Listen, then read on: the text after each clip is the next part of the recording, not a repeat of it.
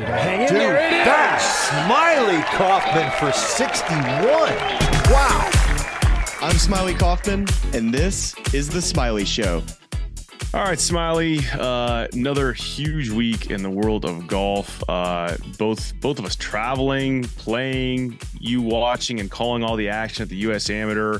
We are, of course, going to get to uh, what Viktor Hovland and many are calling like the best round that they've ever seen. Viktor Hovland saying it's the best round of his life, shooting a 61 to win the BMW Championship. We will get to that, but before we do, I'd love to hear a little bit about your week. You were in the booth. Uh, for those of you watching on our YouTube channel, which if you're not, you should go there now and subscribe and check it out.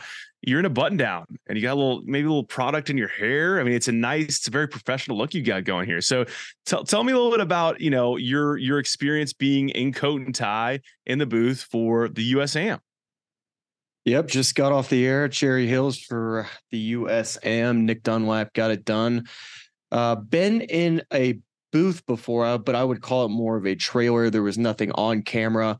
So I've been in analyst type roles, but nothing to where we had on camera uh, type set. So yeah, it was different, you know, like the the lights come to you, you're so bright. It's just it's very odd when you're, you know, your talk, like for instance, Dan Hicks was our play by play this week, who did an amazing job, but still I've never had like a conversation where somebody's looking at you, but they have to look away to look at the audience to acknowledge the audience. And so um, it, the first time that happens, you're like, wow, that it's like he, I, can't tell if he's ready for me to stop talking. So there was, there was a bit of a learning curve and I got more comfortable every day, uh, just with, with the on camera stuff. Um, and just kind of how the flow goes in the big chair, uh, for NBC shows. And yeah, man, it was, it was fun. I really do love the analyst role. Uh, that I love being on the golf course a ton, but uh, definitely like to save the mileage on the feet uh, as much as I can. And this week, you know, with the college kids in there, just really the golf tournament itself, Cherry Hills, saw so much incredible golf. And Hmm. I feel like there wasn't a dull moment. There wasn't like a lull in the coverage where it just was like bad golf. Like it seemed every match was, we found it to be interesting, or at least I did um, as a golf junkie. But but yeah, man, uh, ten out of ten, great team. John Cook, John Wood, uh, our producer Brand Packer was awesome, and uh, probably the highlight of the week though was Peyton Manning coming in to the set on Saturday. Um, he, you know, he's so easy to talk to, and but as he sat down, you know, I I kind of got a piece of paper out and you know, put it kind of right in front of him. And I kind of covered it so he couldn't see what I was writing. And this is probably 20 seconds before we're coming to our live shot of us. And I write out this little phrase and I and I pointed over to him and and I like it's like, hey Peyton, check this out. And he looked at it and it said Geaux Tigers. that would have So- been the shortest odds you would have gotten in the entire world on that being the phrase "Do you pass across the table to Peyton?" I love that so much. A little bit of SEC banter. You, you love to see it. Yeah, you know, I just had to make sure he felt comfortable in front of the camera. Of course, You know? of course. well, I, I, I saw him. I, I didn't watch the full clip, but I saw him roasting you and John a little bit for wearing your LSU purple, which you know, love it. Here, I, I guess I, I, uh, You're wearing gaudy orange. up in, in- Yeah. yeah, I'm wearing a little volunteer orange. I'm not, I'm not really a Vols guy. I'm a Carolina guy, as we know, but uh, you know, I'm, I'm here to balance it out a little bit for Peyton. Um, I, I did see Dan Hicks giving you a little bit of uh uh, most improved award over the weekend for your your headset position. This and this is something eh, I think it's I don't know I think it was maybe on one of your Instagram stories, but you can find the clips of the the, the day one headset position was creeping. It was almost creeping into headband territory, which I had an inkling this might happen, knowing that you're an earbuds guy on the podcast. So how how do how do first of all how does how did the headset end up in that position? Were you aware that it was creeping that far forward? No, our, our first on camera, uh, we like everything was everything was where it should have been. And they came to us kind of three fourths of the way through the coverage for another on camera. And apparently I like my headset to be on my forehead because it was comfortable there. And they didn't our our uh our booth manager guy named Greg, he didn't notice, like Dan didn't even notice while he was talking to me. But apparently everybody uh, from the producers, everybody in the truck was just howling when they were looking at my my uh, my headset as it's like it just it's like holy crap did his did his hairline just recede an inch since the last time we've seen him or is his headset like over his eyeballs right now so it was a it was a tough scene and uh and That as Dan Hicks said most aging you, improved. I, I will never make that mistake again I love it. And it seems like the button downs, the, the little modified button downs held up as well. You know, Yeah. we moved that we moved that top button over. Were you enough airflow circulation happening there? Were you, No, you was- satisfied with with the with the the uh what the tailoring that was done I to your was- shirts? I was so concerned about that uh, that I wasn't going to be able to breathe, especially if like our Mm. booth was hot or warm. You know, just just like the the sweat you got from just being on TV, and then yeah, uh, it held up. And I even told Dan, I was like, you know what, I'm getting so comfortable in a coat and tie that I might just fly home on my red eye tonight in a coat and tie, just because I, Look at you. you know, I just You're, you're one of the fancy airplane people now. Like you always I'm look not. like you're ready to you're ready to go. I'm the guy over here where I mean we'll get this later in the show, but um I I can't believe I'm admitting this. Like I took a nap on the floor at LaGuardia this morning. Like I slept for a half hour on the floor at LaGuardia because it was the only it was the only choice I had. I, it was either that or it would it would have been a lot worse otherwise. I, I think I need to invest in We like had- one of those sky we had lounges. two different weekends. we Um, do we have very different weekends. uh, but yeah, no, the overall the whole experience was great. I mean, shout out to my boy uh Kellen who's been cutting my hair. He got me some products. I'm not a product guy, and he gave me some product. It's It's a good look, man. feel like it's working. Um, I think it's working. yeah. So, but yeah, It- it's a thing if you're a golf hat guy, you know, it's like it's you, you don't really always get a chance to, to do some with the hair. So it's it's a nice little it's a nice little deal for you, man. It's, it's yeah, a little, yeah. Between that and then just like I feel like, um, you know, anytime it was like before any big dance in like middle school or junior high, and I, I would never wear product or anything then, but I always was really good about having a zit show up right around that time. you and me both, man. And I had this kind of like forehead warrior that showed up Yeah. uh, yesterday. Now I got makeup I'm putting on. It's just, I mean, I, I was a, you know, a like a Barbie in the in the damn booth this weekend. I, I think I think we need to normalize makeup for teen boys because I was the exact same way. And there was there was actually one time where I was like, "Mom, like, can you help me out here?" And and you know what? It, it was it was yeah that that brings back some it brings back memories. I don't know that I call them good, but definitely memories. uh, so you, you you talked a little bit about you know Nick Dunlap's performance. He does something only Tiger Woods has done. You know, Tiger of course won three U.S. juniors in a row from 1991 to 1993, and then three U.S. amateurs in a row from 94 to 96. And so Nick Is that won. good? Like, is that Is that- it's is that supposed to be good? done? Ninety-one What, to ninety-six. what does high score mean? Is is that good? Um, yeah. So so Nick, uh, of course, you know, not exactly on Tiger's level, but still a really commendable thing. He he won the junior am at uh, CCNC, not far from where I am now, in, in 2021, uh, and then of course beat Neal Shipley four and three to win the amateur. Um, I'd love to hear, you know, you he's an Alabama guy, so you know Nick well. Uh, might end up on the show at some point soon. Um, but just your thoughts on the way Nick played, and then you know, you, you kind of talked about to open the show up of, of there weren't really any dull moments. There was always kind of, you know, exciting action and good play this entire week. Were there players this week that were not on your radar prior to seeing them play in the US Amber? You're like, ooh, I want to, I'm going to keep an eye out for that guy in the future. Yeah, there was a lot of guys. Uh, kid named John Marshall Butler made it to the semifinals. Actually, probably the storyline of the week was this guy named Paul Chang. Yes. Yeah, and he had a hole out on 16 against John Marshall, but really he took out, I felt like the best players in the field coming into it, I felt like were Gordon Sargent, Nick Dunlap, and Caleb Surratt.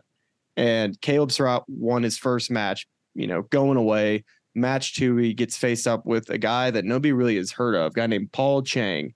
He's played on the, he's from China, came over to the States went to Virginia, joined the club golf team the last three years there. So he's playing club golf and is asking the coach of Virginia to try to get onto the team. And finally, this summer, I think going into this year, the Virginia coach was recruiting someone that also Paul Chang was in the group. And I guess maybe he's wearing his Virginia stuff. But, anyways, the guy says, you know, we'll give you an opportunity to walk on this year because that's all the opportunity wanted. So this kid qualifies, goes through stroke play, makes it to match play, and hasn't been playing golf that long from what I've been told.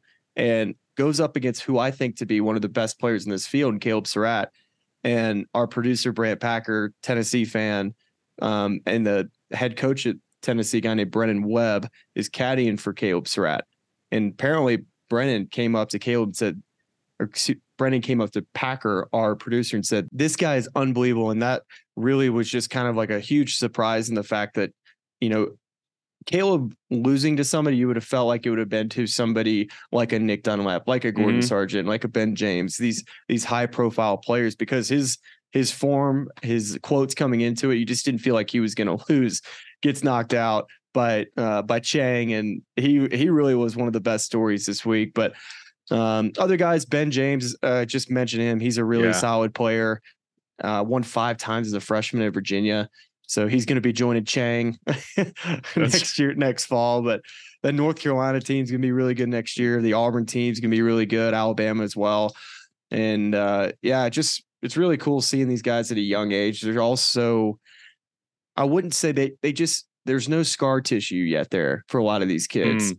and they just they don't know what they don't know. And I felt like Nick Dunlap, on the other hand of that, he's the most mature of that entire bunch.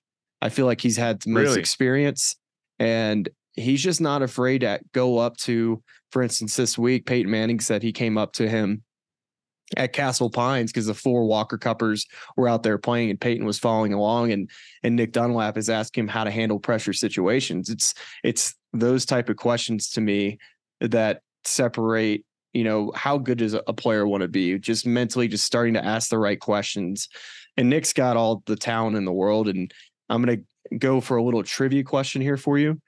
Okay. What do you think Nick Dunlap's match play record is over his last 32 matches? Oh, I mean, you you got to assume it's good, right? I mean, I would I would I would guess maybe he's lost four times, 28 and 4 or something like that. He is 30 and 2. Wow. 30 and 2. And I'll tell you the, his matches he lost. He lost to Caleb Surratt uh, last year in the U.S. Junior semifinal match, where both of those players, I was out there watching them, really didn't have their A stuff, and Caleb ended up winning that match. This year at the Western Amateur, Nick Dunlap is facing a guy named Christiaan Maas from South Africa and uh, plays golf at Texas. They met in the quarterfinals. Nick is three up on him through five. Christiaan Maas birdies nine of his next 11 holes to beat him. So wow that's the first time he's kind of gotten just ran into a hot Bus putter and gotten yeah. bird race. But I mean, dude, him and Jeff Curl, um, he's one of my good buddies back home. We played a bunch of golf with Jeff and Nick, and Jeff's kind of been there every step of the way for Nick. And mm. I really think you can't underestimate how much that has helped him because Jeff has played, you know, countless tours. He's played golf his whole life. His dad was a tour pro, won uh, countless times on the PGA Tour. And I just think his mentorship for Nick has been so so good for him because he's he's just a step ahead of, mm. it, of it seems like he's a pro in a 19 year old body because of the way he thinks just seeing golf shots knowing how to play shots and um, you credit nick for the his hard work and his belief and his talent but also you got to kind of credit jeff for just his um, mentorship towards nick and and helping him along so you'd say Nick even more so than Gordon Sargent. I mean, I, I, I love that we got that matchup. I hate that it happened in the round of 64. Um, you know, and obviously that was kind of the, the maybe the the two biggest marquee names squaring off right away. And and I believe Nick won two and one there. But so you would say even you know Nick's level of experience. I mean, uh, this is not to take anything away from Gordon Sargent, but that's saying a lot for a guy that you know Sargent's the number one amateur in the world. You know. Well, uh, I mean, I wouldn't really necessarily. Uh, there are two different players. You know, like mm-hmm. Gordon has. You know, I, I, compare him to more like a Cameron Young guy okay. that just has superpowers. Yeah. I mean, Cameron Young can hit it longer than anybody. He's got ball speed that's you know just up there with some of the longer players in the world, and and we we know what Gordon can do as far as ball speed goes. And I just think experience wise, to me, you know, Gordon has only played in one or two PGA Tour events. He's still kind of learning his way for the pro game. Mm-hmm. And not to say like Nick Dunlap's only played two US Opens and he missed the cut in both.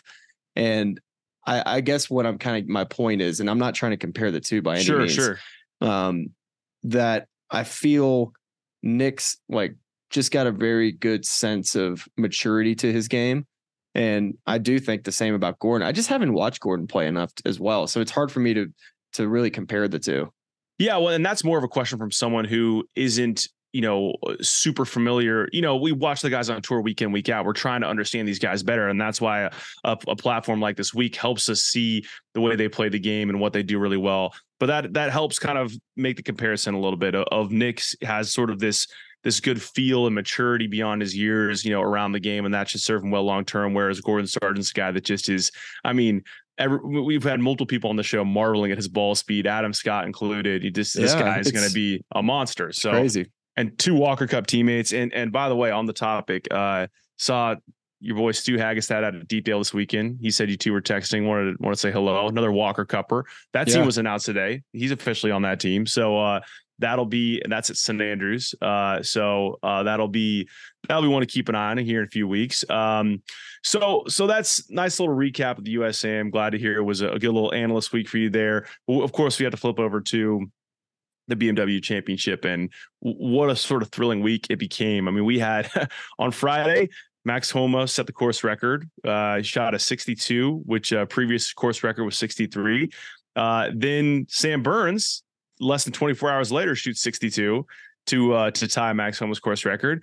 And then Viktor Hovland goes out and shoots a 28 on the back nine uh, and, and a 61 to break the course record yet again, all in the span of three days, uh, and and win the tournament uh, going away. I mean that he he made all threes and one four on the back nine, and that one four was a birdie at the par five 15th. So uh, it was the, the only I feel like bummer and the way that whole thing shook out was watching Scotty kind of falter down the stretch. Uh, he made par at the par 5 15th and he bogeyed the 17th and you know effectively needed to hole out from the fairway on 18 to force a playoff. Um, but the thing I loved about it was these two guys we've talked about all year long is playing some of the the best, most consistent high level golf of anyone on tour. Um, and that's no disrespect to a, a Jon Rahm or Rory McIlroy, but if you look at all the tour you know, pros who made all four cuts at the majors this year. Scotty and Viktor are one and two in scoring average and strokes gained without having won a major this year. And so I, I, get it. This isn't a major level. This is uh, you know, this is a playoff event. You know, it, it's it's it's heightened to a certain extent. But to see those two guys kind of going at it down the stretch and seeing Viktor win one, I, I'm just curious, you know, where you think that puts Viktor heading into the season finale. I mean, he I, I believe he's now he is he, he is second in the FedEx yep. Cup. So he and Scotty will be in that final group. He'll start at eight under. Scotty will start at 10. Just your thoughts on the performance he put together this week. Well, I can be honest with you and say I didn't get to watch one single shot of the BMW Championship. We had a very long week of five days of coverage, and uh, my I didn't get Golf Channel in my room either, so I wasn't really in the mood to stream um, any golf this weekend. And uh, didn't get to watch any of the coverage over the weekend, being in our same window, but just sitting here kind of looking at the stats and seeing where these guys finished up.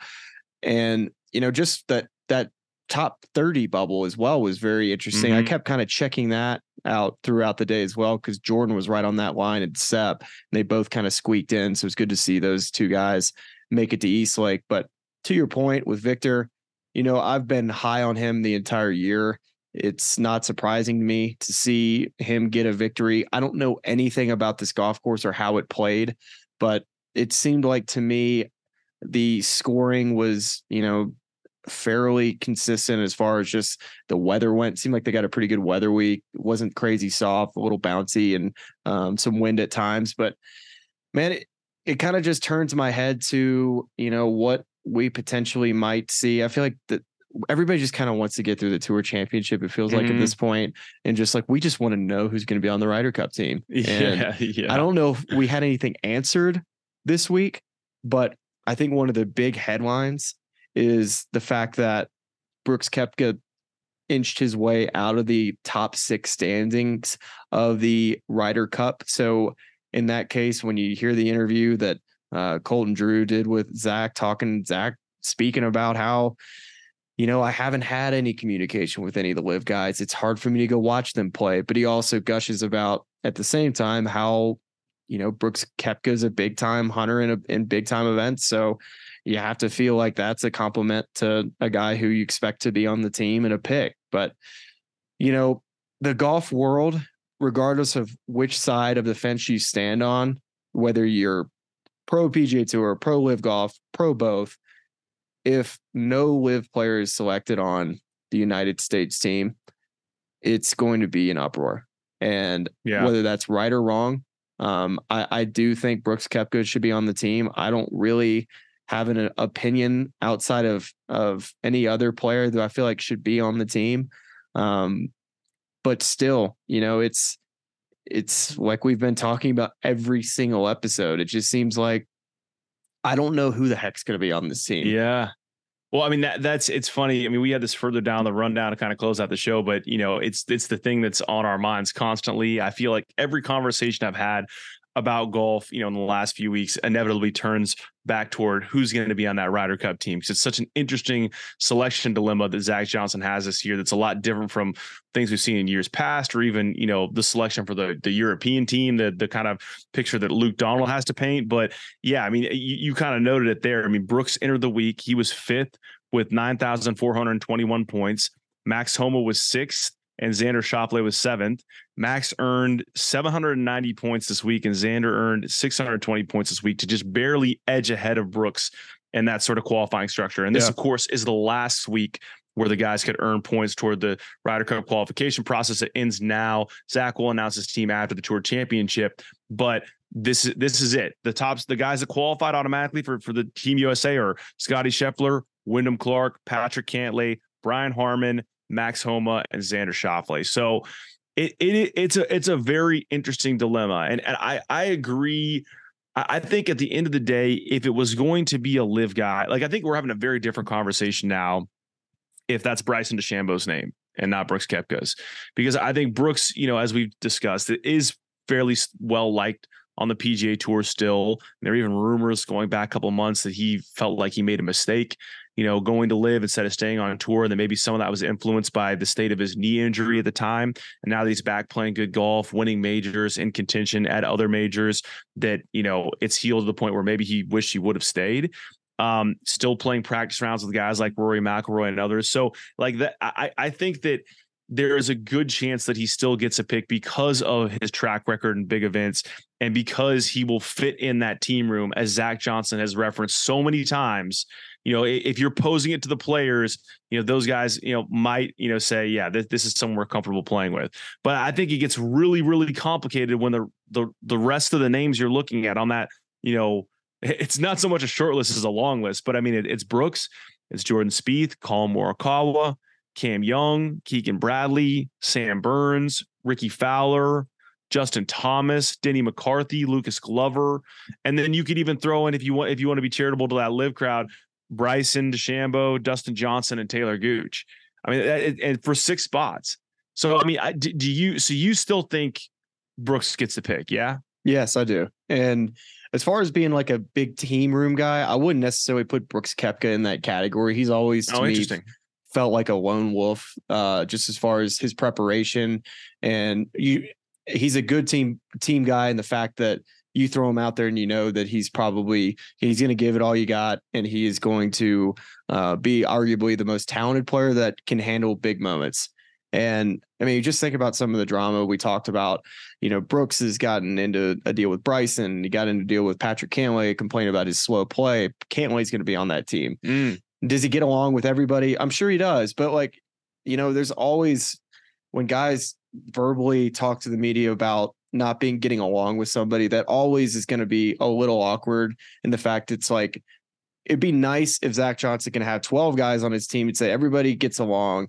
Um, you could pair him with anybody, but like you can already put on your list that Cantlay and uh Cantlay and Koepka will never play together or even be close in the same pod. But we already know Xander Schauffele is Patrick Cantlay's partner, Right.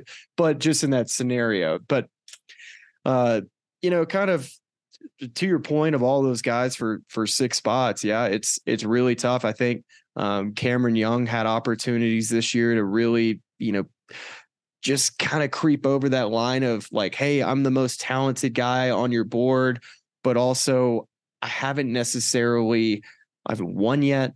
I've uh not had the best year, you know, just kind of a bit of a sophomore slump for a guy who we had such high expectations for coming into the year. And then you have that other crowd of guys who've had really successful years talking about Keegan Bradley, talking about Rickie Fowler, and talking about Lucas Glover. Like those are the three guys this year, 2023, that have earned, like played well enough to be a pick. But Cameron Young's going to be in that same category of Justin Thomas of, you know, did they necessarily earn it this year? Or are we just going to go off of what we think they, they can do to their potential? So, of that group of guys, I don't know if you just go based off course statistics, you know, who fits better at this course, who pairs better with guys. But I think in my head, that's what Zach Johnson has to be thinking because when you have this big of a group of player, you can't just say, well, oh, he played well this week. Oh, this guy, you know, he putted really well that week. I think you just have to get you have to dive into the statistics. You got to dive into who plays better with who and try to just get the best team that can go win in Europe because the conversation that we're having is so important because we haven't won in Europe.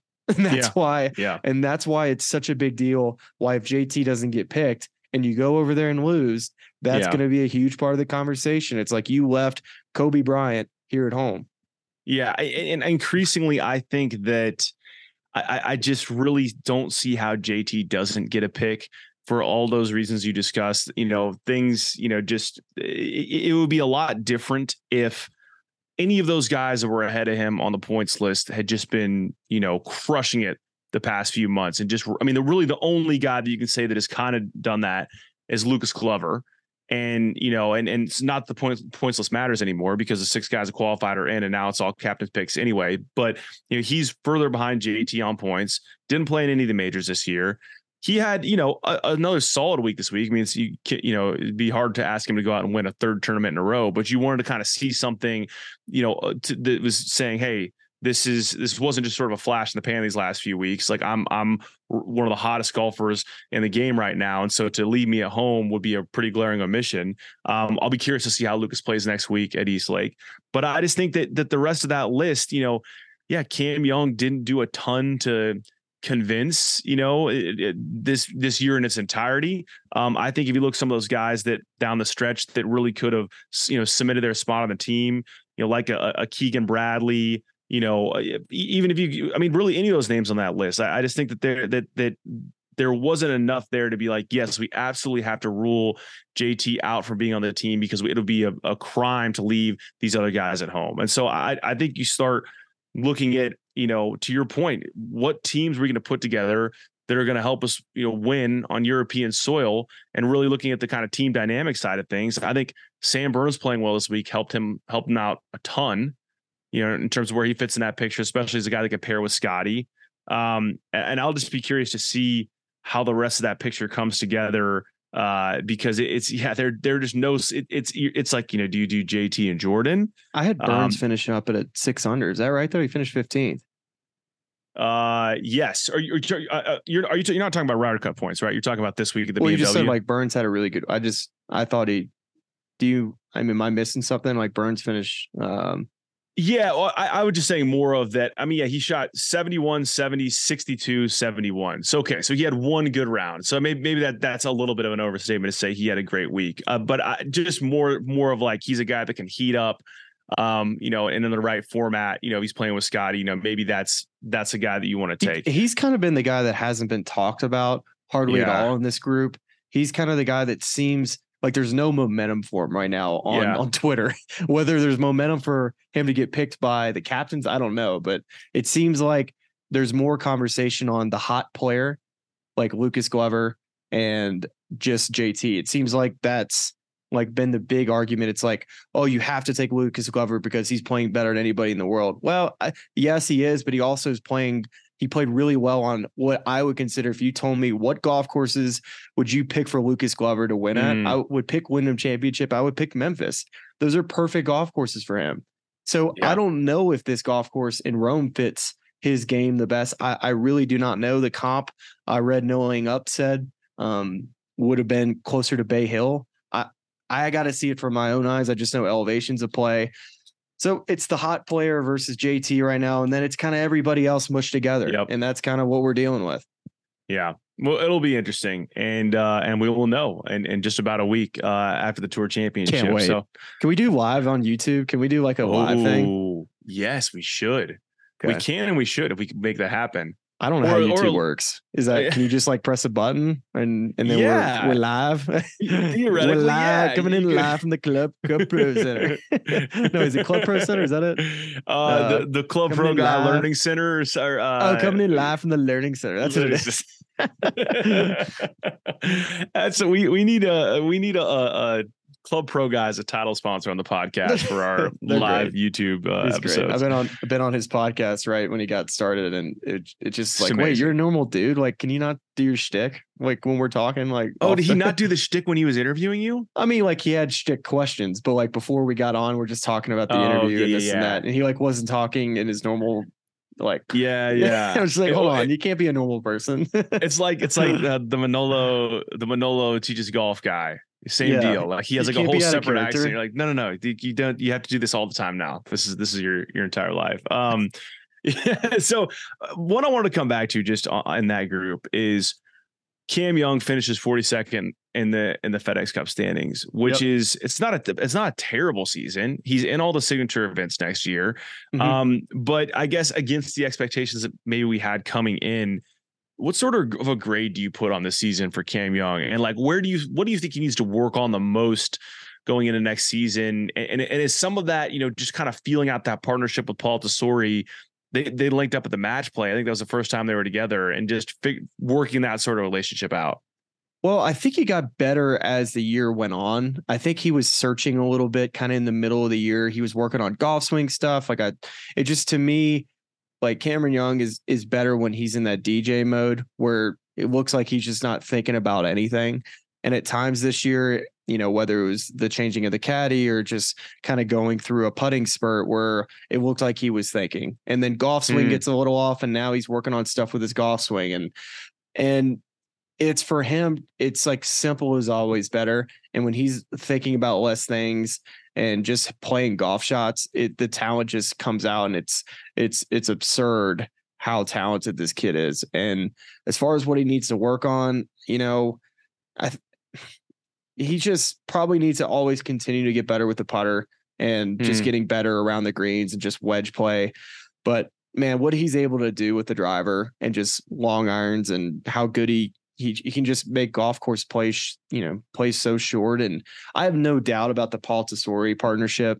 I think Tesori is one of the best caddies out there, and um, I think he's a very good balance for Cam in the fact that you know he can, you know, whether he has nerves he deals with as far as closing golf tournaments. Paul Tesori is very good with verbal communication and making sure a guy's completely comfortable with the decision. You know, which is you know to win golf tournaments, you can't take shots off, and uh, I think I think Paul is a, is really a great asset to that team. But yeah, I mean, how I would grade his year, I mean, it's got to be somewhere around uh it can't be a C, right? It's got to be a B minus. Um, you know, Yeah, C Maybe- plus maybe. I don't know. B, maybe- C plus B minus. Yeah, I mean it's tough because because I, I think like anytime you're you're making it in, in the top fifty, given the the criteria that are important for today's tour, you know it's it, to your point. It can't be a C. It's got to be like C is like you know your C yeah, minus C- is like your C plus, seventieth B minus. Uh, it's probably But I think word. just just for his expectations, I'd say Yeah. maybe you know yeah. I know I know his expectations are high for himself and our expectations for him are high. And maybe that's all it is, is just changing expectations for him. Just allow yourself to go play good golf and not try, try to put so much uh, pressure on yourself to whether it's get that big win or make the Ryder Cup team. You know, that that can weigh on a player. You know, when that's all anybody talks about when the TV comes on, it's like, well, Cameron Young's in contention, hasn't gotten his first pro win yet you know those those can weigh on you, for, especially for a guy who's as talented as he is. Uh, on the topic of putting, I want to hit you with a few there because uh, you know you're looking at like the strokes gained at the BMW Championship this week. This was a tweet uh, the Fried Egg put out right after the tournament. Um, Scotty led the field strokes gained off the tee. Uh, Viktor Hovland was was he, he gained uh, about just less than five and a half uh, strokes off the tee. Viktor was four point seven three. Uh, Scotty led in strokes gain approach, uh, eight shots. Viktor was fourth in strokes gain approach, 4.34. Uh, Viktor was fourth in strokes gain putting, 6.18. Scotty was 38th. He lost almost two shots to the field in putting. Um, I'm Not curious. my, not my Scotty. well, it's because and part of this Well, is, is are we the going to debate like like this is a surprise? It's the same. No, no, no, It's the no, same no, round no. he's put together No, every, he- every time this year. right, that's right, he had a hot putter on Saturday, and it was, everybody's like, "Oh my god!" He's Uh, but well, looking at I, I, I'm curious mainly because of the equipment switches that we saw him make and we saw Rory make. And Rory actually, uh, looking at his stats right now, he was he was he had positive strokes gained putting. He was 22nd in the field, just less than a shot. ironed it Um, well. he, he had a couple of, of neg- I think I think he he lost shots to the field uh, on Friday and. Saturday. That's around the green, not approach. He was first around the green, so good up and down week. Yeah, yeah. We we saw that that that uh big up that uh chippy hold out on on uh Thursday. It was incredible. You But saw. uh, but oh, yes, that's right. And, and even it. then, I I barely saw uh given given the rest of the weekend. But like you know, I think for Rory, he had he had a, a, a very makeable eagle putt that would have kind of thrown him in the mix with with Scotty and Vic and and and Fitzpatrick. Um, that he just it was it was sort of a downhill right to left or just didn't play enough break and just looked stunned. You know whether it was the read or the way he hit it. You know, looking at it after the fact, he still makes birdie there, but I I, I wonder if Rory's uh, relationship, the sort of dalliance with this with the Scotty uh, Phantom X putter, will continue into this next week. Um, and I wonder the same for Scotty. It seems like okay, the the stats are telling you it's still bad, but has he found something he's a little more comfortable with that with that spider, and can he kind of build on that going forward, putt a little better? Because he did make some good putts there, and and and you know, as an addendum to that is like can you just not make a putter change at this point? Like you're heading to the tour championship. Are you kind of just like, this is what I've been putting with for the last two weeks and this is what I'm going to roll with? Well, from you know, just when we're talking about Rory McIlroy's putting and Scotty Scheffler's putting, I would say I've been advocating for something different for Scotty Scheffler to look at for quite some time now. I just really, you know, when you get something different to the eye, now you're you just need to start putting rounds together and continue to build a little bit of trust and just get a little bit more feel with this putter. You know, he had a great round on Saturday with the putter. So just getting some confidence, seeing the ball drop in the hole is all a guy needs that typically is right up the top with a strokes gain approach in in uh, tee to green game. Um, when it comes to Rory McIlroy's putting, I don't necessarily see the putter as being a big difference Hmm. maker for him. I started noticing some just technical things with Rory's putting, and it started to me at the Scottish Open, and he hit it so well. I really felt like he could have won that golf tournament by like eight shots at the Scottish Open. That's how well he was hitting it. And do you remember the old putting stroke of Rory McIlroy when he used to work with John Stockton? And that butt of the club in his hands would go way forward. It and just picture how the butt of the club wouldn't return back to let's say where it started at address. So right underneath your or just your left ear. And I've I've been kind of noticing that he's had a lot of misses with the putter to the left, a lot of pulls. And to me, uh, as I watch, he's not releasing the blade quite as good as he was earlier in the year.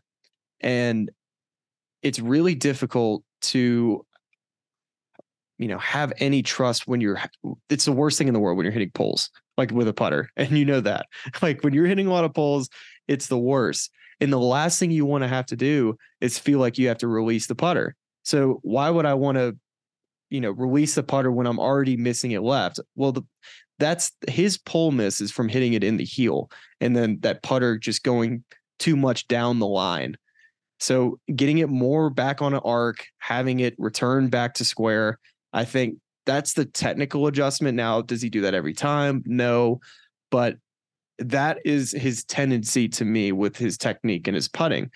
I've seen him at times, uh, for the most part, you know, of last year. I've really noticed that he's hasn't had as much of that down the line finish and hold, kind of like how he used to have. But you know, I really do think that that would be the technical adjustment for him. And I don't really necessarily see the putter as like just a make or break for him. It's it's can he feel comfortable releasing the putter that he has in his hands? And if he can do that, um, he's I think a good green reader and and puts it pretty well um, when he gets it going.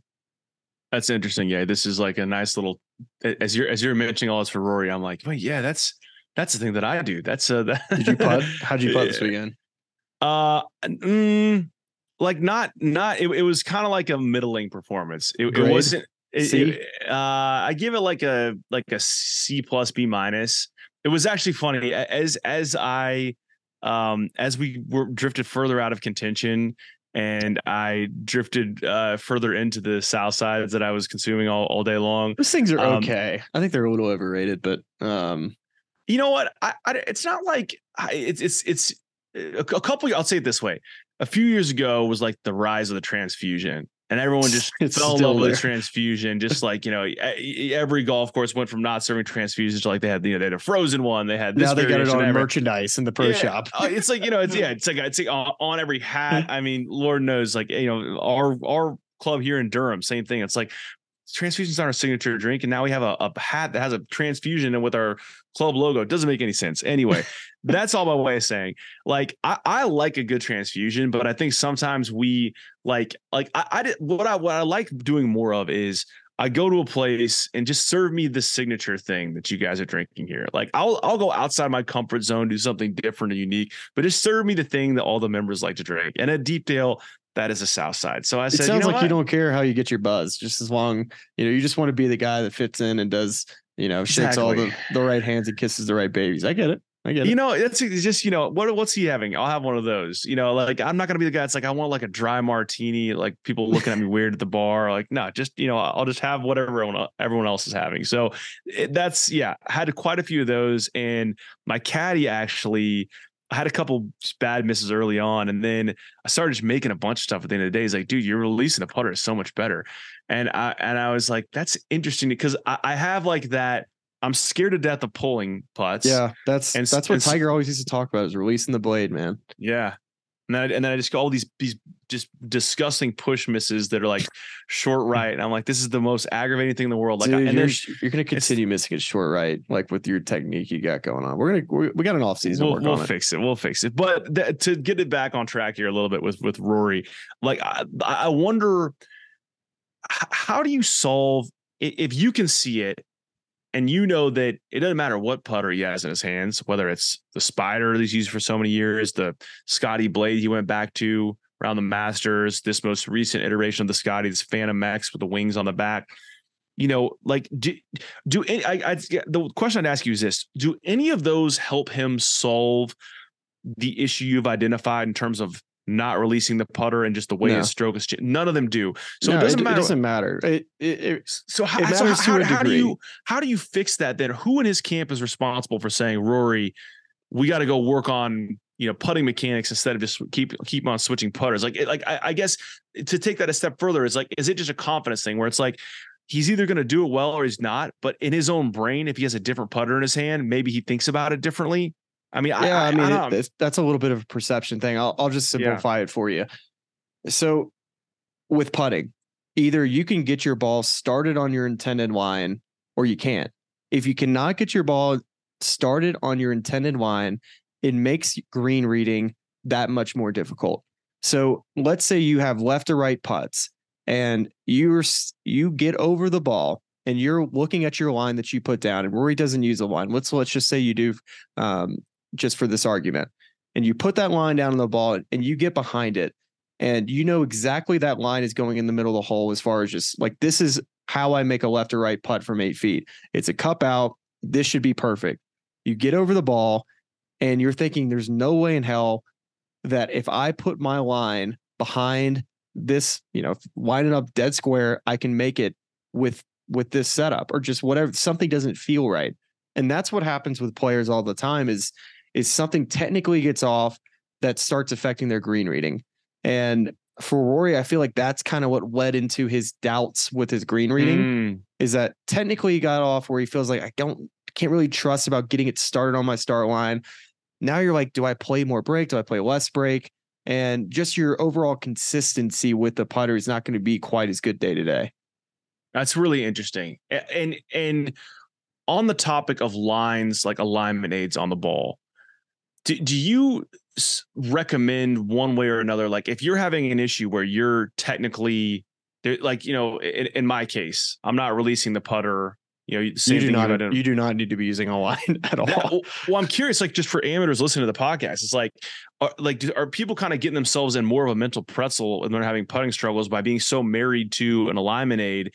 Because kind of to your point, it migrates into the green reading. Now you're you're you're like I, either I'm not reading these things right, or I, I'm I'm seeing every putt in a different way now. Because if I line it up here, and it ends up right of the hole, and and in my mind it's well I didn't I didn't read enough break there, you know. But but in reality it's no you just you're pushing every putt you know, it, it like it, it where at what point in time, if you're having these sort of issues and you're an amateur player, like you, you probably just don't ever want to use an alignment aid at all until you get those sort of technical things corrected, right? Yeah, It's like a, for instance, um, a, an amateur with a golf swing that's not technically anywhere close, but he knows where it's going. So Yeah. let's say he gets on the tee box and all this guy does is play slices and he all he does is play slices it wouldn't be good to put alignment sticks down on a guy on the first tee box and he's like all right this is square and then he sets up to it and he's like holy crap like that line looks way to the right i normally hit a slice right down the middle of the fairway that would be the same type of situation for somebody with the putter that Mm. just is not technically sound. They can't really get the ball started online. And when we see guys have that end over end roll with with using the line, it's because all of their, you know, their setup, everything is matched up. They have the correct plane with their putter. They have the correct um, club path. They're able to strike it correctly to where, you know, it doesn't get a crazy, you know, you're not hitting down on it, you're not hitting too far up on it. So you're getting the right roll. You know, I really like using a line inside of 10 feet. It allows me to be super specific, but I'll use a line as well on longer putts, but it's just as a more of a reference point. Hmm. And just for anybody that's kind of trying to figure out their putting or just using a line, not using a line, how do I get better? The best way to get started is to learn how, you know, get a chalk line, go to your Home Depot, put it in the Mhm. middle of the hole, draw it back, and just put eight footers using the line, trying to figure out, all right, where am I off in my setup to where I can start using a line more often because I do think it is an advantage to be able to use something to help you aim. And now other guys like like Rory, I think a line isn't good for him because when he uses a line, it it puts more doubt in his head as far as when he gets over it, if he's not comfortable, that he's like, you know what, I'm just gonna be able to adjust to what my eyes see and not have to worry about so much about my technique, which works, you know, for the most part. But when you have those weeks where you're not winning golf tournaments and it comes down to two to four shots and we just watch Rory miss or you know Rory or Scotty whoever miss putts inside of 10 feet we're like this guy he just if he just made some more putts there that they would be winning more often that's where that cons- level of consistency comes in and I'm not saying that Rory and Scotty can't get their ball started on line and and and be able to hit their their start lines but you know you have to wonder what what gets off for those two guys Mhm. and to me that's those are the main uh, kind of factors that I see. It's interesting. I mean, we t- there been there was a lot in golf in today's day and age, you know, in terms of alignment aids and green reading techniques and and the The Aim points of I I I'm like over it. I'm over watching I'm- guys use aim point. Is it a great system? Yes, but I'm over watching guys stomp around and hold their fingers up there. It takes too long. Does it help? Yes. I'm just over watching people do it. I'm glad it helps people. It's just I just I'm tired of watching it. I'm, I'm so with you there. It's like I, I get it. They're playing for lots of money. They they need to have whatever competitive advantage that they can muster up, but it's just not good TV. It's it's like you know like the pitch clock in baseball. Like I get it. You can maybe It's- throw a better pitch if you have more time to think about uh, location and yeah. stuff, and or get a better chance of getting a hit if you can step in out of the box. But like we we we can't be watching this. Like just if you just like if you're not off. a golf fan and you turn on golf and you just Ugh. watch like a guy hold up four fingers and and if I tried to explain to you what they were talking about, like what are they doing, you'd be like, wait, what? yeah, yeah, aim point. That's where you we know? are in green reading right now. you, you go out and you get a grade and you figure out how many degrees of slope there is. People are like, all right, you lost me. I'm I'm out. Well, um, yes. you know, they don't use like, for instance, we when I was playing on tour, they had green reading books where Yeah. they showed you the percentage of the slopes and guys would mark exactly where the pin is. And I don't know why I didn't use it every week because I just I I was such an old school guy. I always I didn't ever believe in greens books. I think it's such a natural part of the game Yep. that nobody should get the the answers to the test. Like you should be able, like this is a skill. You shouldn't be able to have that. But all of these players still have their old, all these caddies have all of the old greens books and they'll mark it, you know, the night before when they get the pinhole locations and they just memorize in their head what the slope is. So all these aim point guys, they just use in their head, like, all right, pins here, and they just memorize the slope. So they just know when they get there that they have a reference point of just the amount of slope. You're not supposed to write any notes in your yardage book, but there's nothing against like not memorizing what what the situation is the next day. That's that's interesting. Uh, I, I, will say on the topic, one of my favorite recurring bits on Twitter this year has been uh, Michael Kim uh, going out to practice putting greens and taking a level and setting it down next to where someone's written an incorrect number and being like, "Ooh, I hope this guy's uh, aim point is not miscalibrated this week because this is a lot different than what it actually is." Um, but yeah, that's that's a that's an interesting one. Um, I have one more for you, kind of on the season in review topic, uh, and I know we'll have we have the tour uh, championship uh, left. One one quick thing on just sure, a recap. Sure. One last, uh, I, I did want to forget um forget this, but Matthew Fitzpatrick wanted to just have a quick yeah. comment on him mm-hmm. on the BMW. He has not been in form to me. Like I've been watching him out there. He's been off. You know, it's not the same Matthew Fitzpatrick we saw at the US Open last year that we said this guy is going to be an absolute killer at the Ryder Cup. Like he's going to be a problem. I, he's been a little off this year at times. Just seems like he had injuries early in the year with his neck. The neck, just, yeah, yeah, and then just kind of like was going through the motions, not really getting anything going this year it was good to see. I mean, not good for the U.S. team, but like good to see him back playing well again this week. Um, looking at his numbers, it was really ball striking to me. He's had a lot of left misses, a lot of hooks off the tee, and he was ninth in uh, strokes gained tee to green. So definitely um, good to see strides from Fitzy. Uh, he's obviously a super talented player, and and I feel like that didn't need to go unnoticed. Him finishing T two. Oh, absolutely. I think it's interesting. The story of his entire year kind of to your point of struggling for form at times. Um, you know, not not not you know, not a ton of like high finishes outside of the win at the Wait, RBC he Heritage. Tenth? Is he tenth in the FedEx Cup? yes, he's tenth. Dude, like I, in my head, oh, he he was fortieth though. He, that's he, yeah, he went yeah, from 40th to 10th. Okay. In my head, I was like, yeah. wait, there's no chance this guy has been a top 10 FedEx Cup player this year. So that that makes way more sense that he jumped 30 spots. But I, I think his entire year, it, to me, it, it's honestly so impressive because you know guys dealing with injuries like that. And listen, as someone who's like, again, I'm not playing at this level, but I'm going to get spinal surgery in two months, and I've had just a, a thing in my neck for almost two years now, and it just drives you nuts. At a certain point, you're like, do I change the way I'm swinging? Do I just kind of figure out to a way to deal with chronic pain?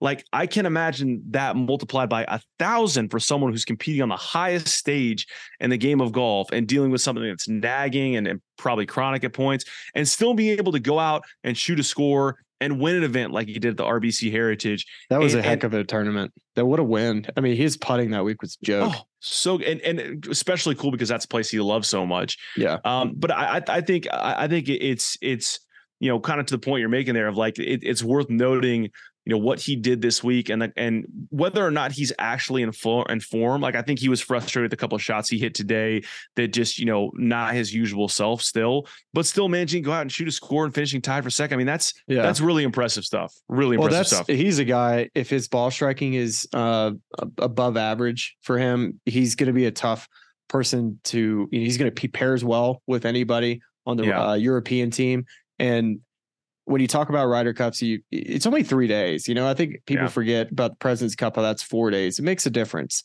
You know, it's a, it's a little less golf. Um, but with Fitzy, he is such a good putter. Holy crap, man! Mm. Such a good putter, and that's what Ryder Cups are all about: is having guys that can make putts and you keep that momentum and keep the crowd going. And Fitzy, he like falls right into that category.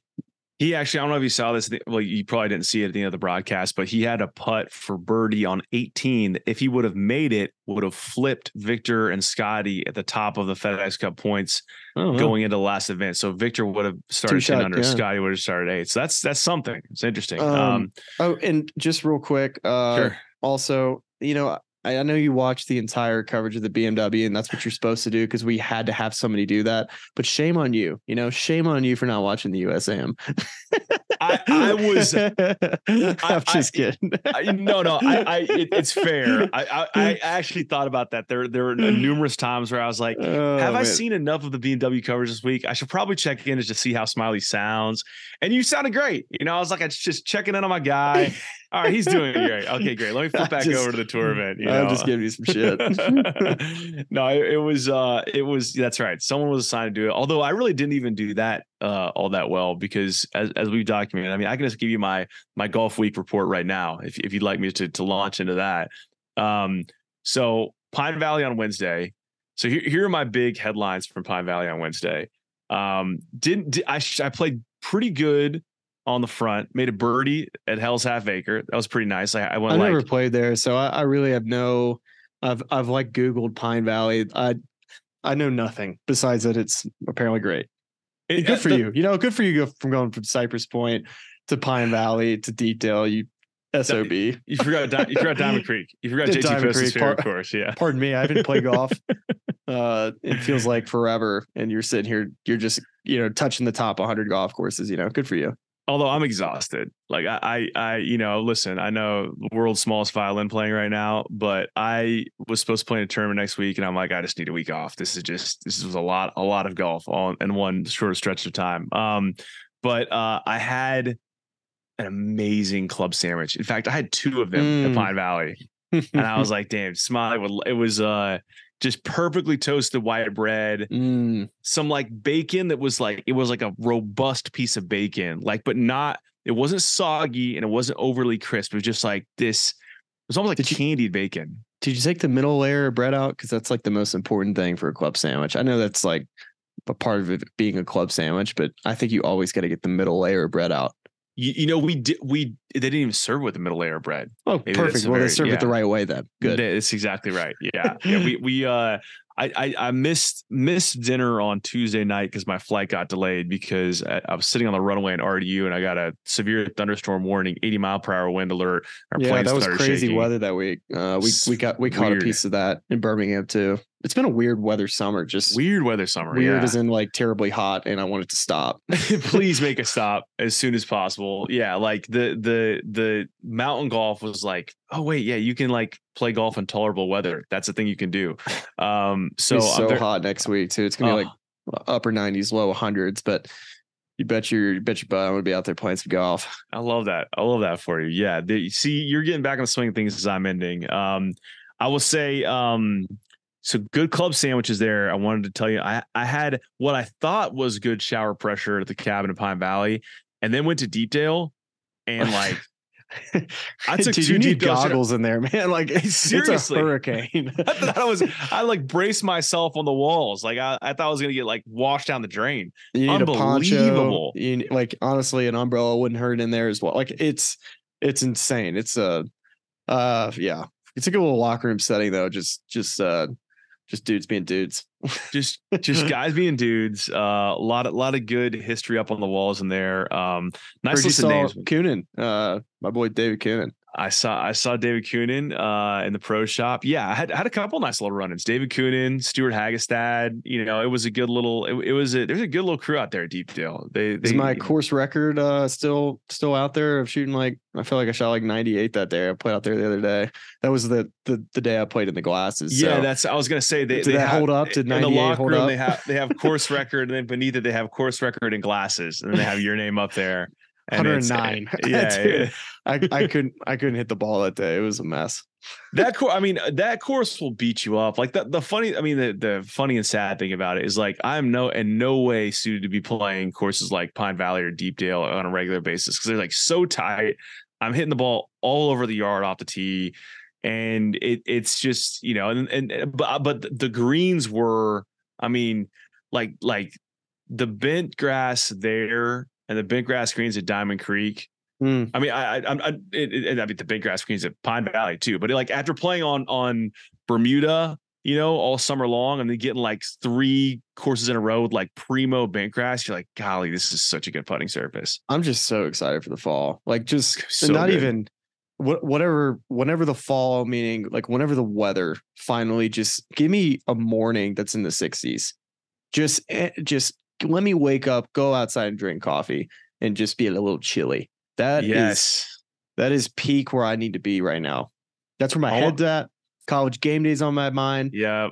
Getting the green egg going, all of that, and that's that's Walk my next outside at month. night. You, you can you can smell someone with, with a fire going. You know, little that little kind of fireplace smell in the air. Mm. Yeah, I'm I'm ready for it. I'm ready for it. It couldn't come fast enough. And fall golf is an exquisite time of the year. Although, yeah, I mean, I'm just gonna be watching on the sidelines. We're we're gonna flip. I'm gonna get spinal surgery. I'm just gonna be sitting around just like you know a kid inside looking at all his friends having fun outside the window. It's gonna be a real bummer. I don't know. You've Um, you've you've gone pretty hard this summer uh, with Yeah. the golf, so you need to stay home. I feel I, like I get to take a little time. I feel off. like from another dude to another, like, hey, you need you need to be on at home this weekend, be a dad. That's uh my wife was uh not so subtly just like, hey, I've been you've been on the road for like three weeks now, and like I've just been caring for your child. Like, let's let's chip in a little bit around here. I was like, fair, fair. I'm back. I'm all the way back uh to fatherhood. Um but yeah, that that's that's the That's- kind of report. But honey, my you there. handicap went down point two. I mean,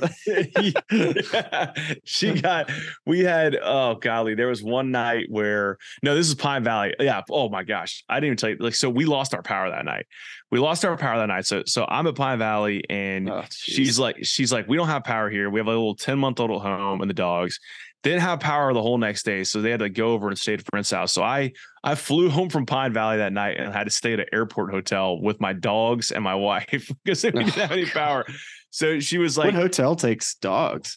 Like, what hotel Uh, did you get to? There are a couple. There were, I think it was uh golly. How did the dogs do in there? That's a better question. they uh they're nuts. I mean, like they like every little sound that uh Nora, her little pit bull, heard, she would start barking and wake up the baby. It was just, you know, it was about as much of a mess as you could have expected. But um she was like, I called her from the airport and I was like, you know, hey, how's everything going? You know, just, you know, like, what are we going to do tonight? We have the hotel lined up. And like, I got, you know, got to the end of the conversation. She's like, thank you for not immediately telling me hole by hole how you ran went to Pine Valley. I was like, I can read the room. I can read the room to that degree, Amanda. Like, don't worry. I wasn't, I wasn't going to, I wasn't going to put you in that position. Um, but yeah, it's, it's time to be a dad. It's time to kind of relax a little bit, do a little bit of rehabilitation. Um, and I'm looking forward to that. But I mean, I'm I, I'm gonna get the itch and back out playing a couple days again. It's just, Love this to hear golf. it. This is golf. Love to hear it. Um, well, that's what we got. I mean, we, we feel like we've we pretty much covered every which angle. I mean, we're you know we're we got the tour championship coming up this week, and and you know Scotty and Vic starting one and two at ten under and eight under. Rory and Rahm in the penultimate twosome at seven under and six under. Um, Are we gonna dive into the tour championship format? How just dumb it is. Like I, I'm over this. Like we can if you'd like. I, no, just just a quick thought. It's more of just like I think it's dumb. You know, like uh, Do you have? Do you have an? Do you, would you propose another scenario? I'm just I don't know. I'm just kind of over East Lake. I know they're about to do a renovation. It just Yeah. nothing really gets me crazy excited about watching East Lake or the Tour Championship. I don't I don't know what it is. The guys love playing there. I just don't love watching it. And I I would rather go around a little bit more. I know Totally. Agree. you know I know Atlanta is you know just kind of been a staple for the Tour Championship and getting there. I don't know. I just something we need something different for that final final event. Whether it just be stroke play and, and none of this like just keeping that same standard deal. Um, well, we tried that. Nobody really liked that either. But I know the match play thing. You know that's been floated as an idea to me. Like I think you could potentially do that, and the fact that maybe have your top four guys, you know, have double buys in match play. It doesn't do, really do great for TV. And the fact that you only have a couple guys come the weekend, which is when you want everybody to be out there, but still, I think match play brings a juice. Like I just being out at the USAM this week, there's just match play is the best. It, It really is. it's the best and i i think it's you gotta eh, it- whichever you know format you you choose it's going to present other things that are that are bad about it. So okay so let's take this one by one. Let's start with venues right? Uh, I, I agree with you uh, and i think the pushback to, to you know, even as a guy who loves donald ross courses like east lake like every single year it's like we, we could stand to see something a little bit different some new scenery. But the pushback is always well, they have like that East Lake Foundation where they do so much good for you know Atlanta and and and, and you know they raise a ton of money for charities. So it's, how can we go away from that? So here's here's my proposal. There is in the same way that the BCS playoffs went to a system where they rotated which venue was hosting the final thing. Yeah, like, let's like, just yeah, let's do that. let's do get a couple courses in the mix. So whether it is if it is um Like you know, Chicago TVC being South it this week would be Yeah. so sick. Like Memphis Right. being it would be totally fine to me as well. Like, that doesn't around. bother me. maybe throw maybe throw in like maybe extend it out to like the last you know the, the two events before the playoffs too you know like you know if it's like because like sedgefield now like the wyndham has like real juice is like the playing event so if you're mixing up those venues and, and you're still hosting tournaments that mean something and raising money for charity maybe not at the scale that you would for a tour championship but that would be my thought on venue is let's just kind of rotate the venues around so you're seeing something different for that last event of the year the last few events of the year every year and it's something that's a little unique wrinkle.